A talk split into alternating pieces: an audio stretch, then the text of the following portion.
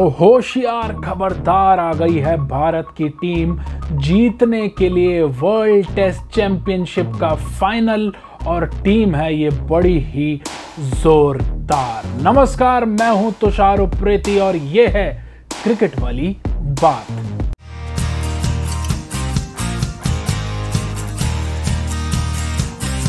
भारतीय cricket team ने विश्व विजेता बनने के लिए उतार दिए हैं अपने पंद्रह खिलाड़ी। जी हाँ ग्यारह नहीं, बल्कि पंद्रह खिलाड़ी।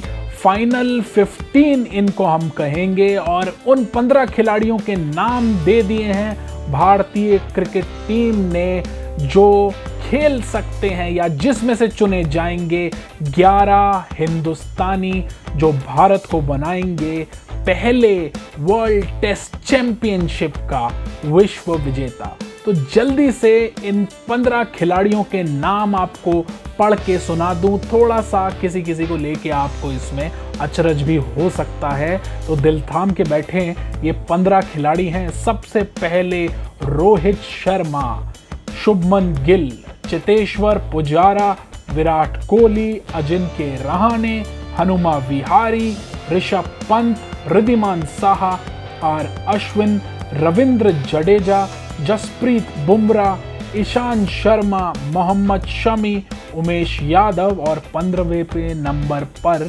मोहम्मद सिराज। इसमें से दो मुख्य नाम जो हैं, दो या मैं कहूँगा कि तीन मुख्य नाम जो हैं, वो गायब हैं। पहला है वॉशिंगटन सुंदर का, दूसरा है हमारे अग्रवाल साहब का मयंक अग्रवाल और तीसरा नाम है शार्दुल ठाकुर का। काफ़ी सारे लोगों को लगता था कि शार्दुल ठाकुर का नाम पहले 11 खिलाड़ियों में हो सकता है या शायद उनको खिलाया जाए। जिस किस्म की बल्लेबाजी वो ऑस्ट्रेलिया में करके आए थे, उसके बाद अटकलें लगाई जा रही थी। ऐसा ही कुछ मानना था। लोगों का वॉशिंगटन सुंदर को लेके भी, लेकिन उनका नाम भी इन संभावित पंद्रह। संभावित भी नहीं कहूँगा, ये पंद्रह खिलाड़ी उतार दिए हैं भारत ने एक तरह से।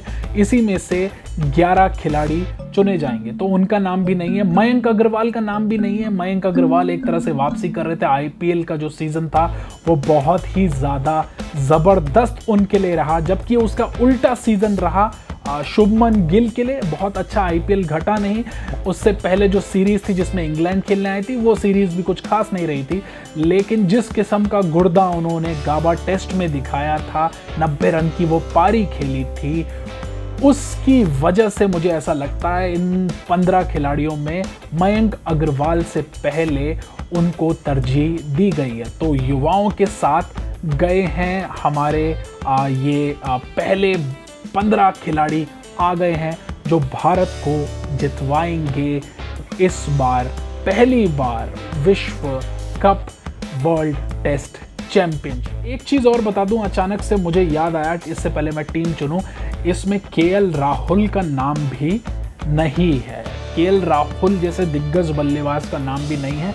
तो एक तरह से पूरी तरह से आ, साफ़ कर दिया गया है कि इसमें कौन कौन नहीं है। तो मयंक अग्रवाल नहीं है, के राहुल नहीं है, वॉशिंगटन सुंदर नहीं है, शार्दुल ठाकुर इन पहले पंद्रह लोगों में नहीं है। चुनने हो वो ग्यारह हिंदुस्तानी जो भारत को जितवा सकते हैं इस बार का विश्व कप जो पहली बार खेला जा रहा है।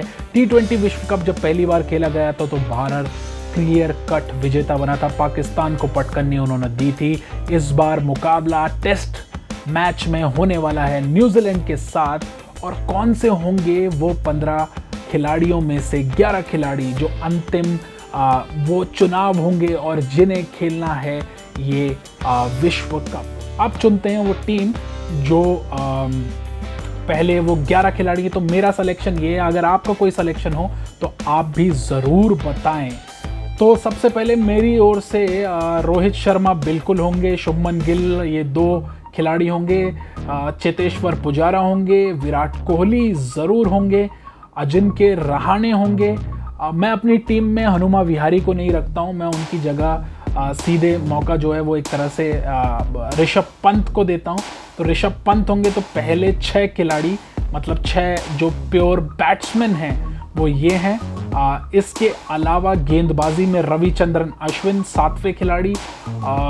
इसके बाद जसप्रीत बुमराह आठवें ईशांत शर्मा नौवे मोहम्मद शमी दसवें और मोहम्मद सिराज ग्यारहवें खिलाड़ी। यहाँ पे थोड़ा सा ट्विस्ट ये है अश्विन और रविंद्र जडेजा के बीच में एक छोटा सा कंफ्यूजन मुझे है कि किसे तरजीह देने दे, दी जानी चाहिए। मेरे हिसाब से तो दोनों को टीम में होना चाहिए लेकिन फिर समस्या ये हो जाएगी कि कितने प्योर बैट्समैन और कितने प्योर बॉलर्स के कॉम्बिनेशंस के साथ हम उतरते हैं। तो ऐसा बिल्कुल हो सकता है कि ईशांत शर्मा और मोहम्मद सिराज में से टीम किसी एक के साथ जाए और किसी एक के साथ जाती है तो उस स्थिति में रविंद्र जडेजा को खेलने का मौका मिलता है। और मुझे ऐसा लगता है कि जड्डू तो टीम में होंगे। जिस किस्म की बल्लेबाजी उन्होंने आईपीएल में की है और जिस तरह से बल्लेबाजी में उनकी निखार आता गया है तो वो तो ज़रूर होंगे। तो मेरे खिलाड़ी कुछ इसके आसपास जो मैंने अभी नाम लिए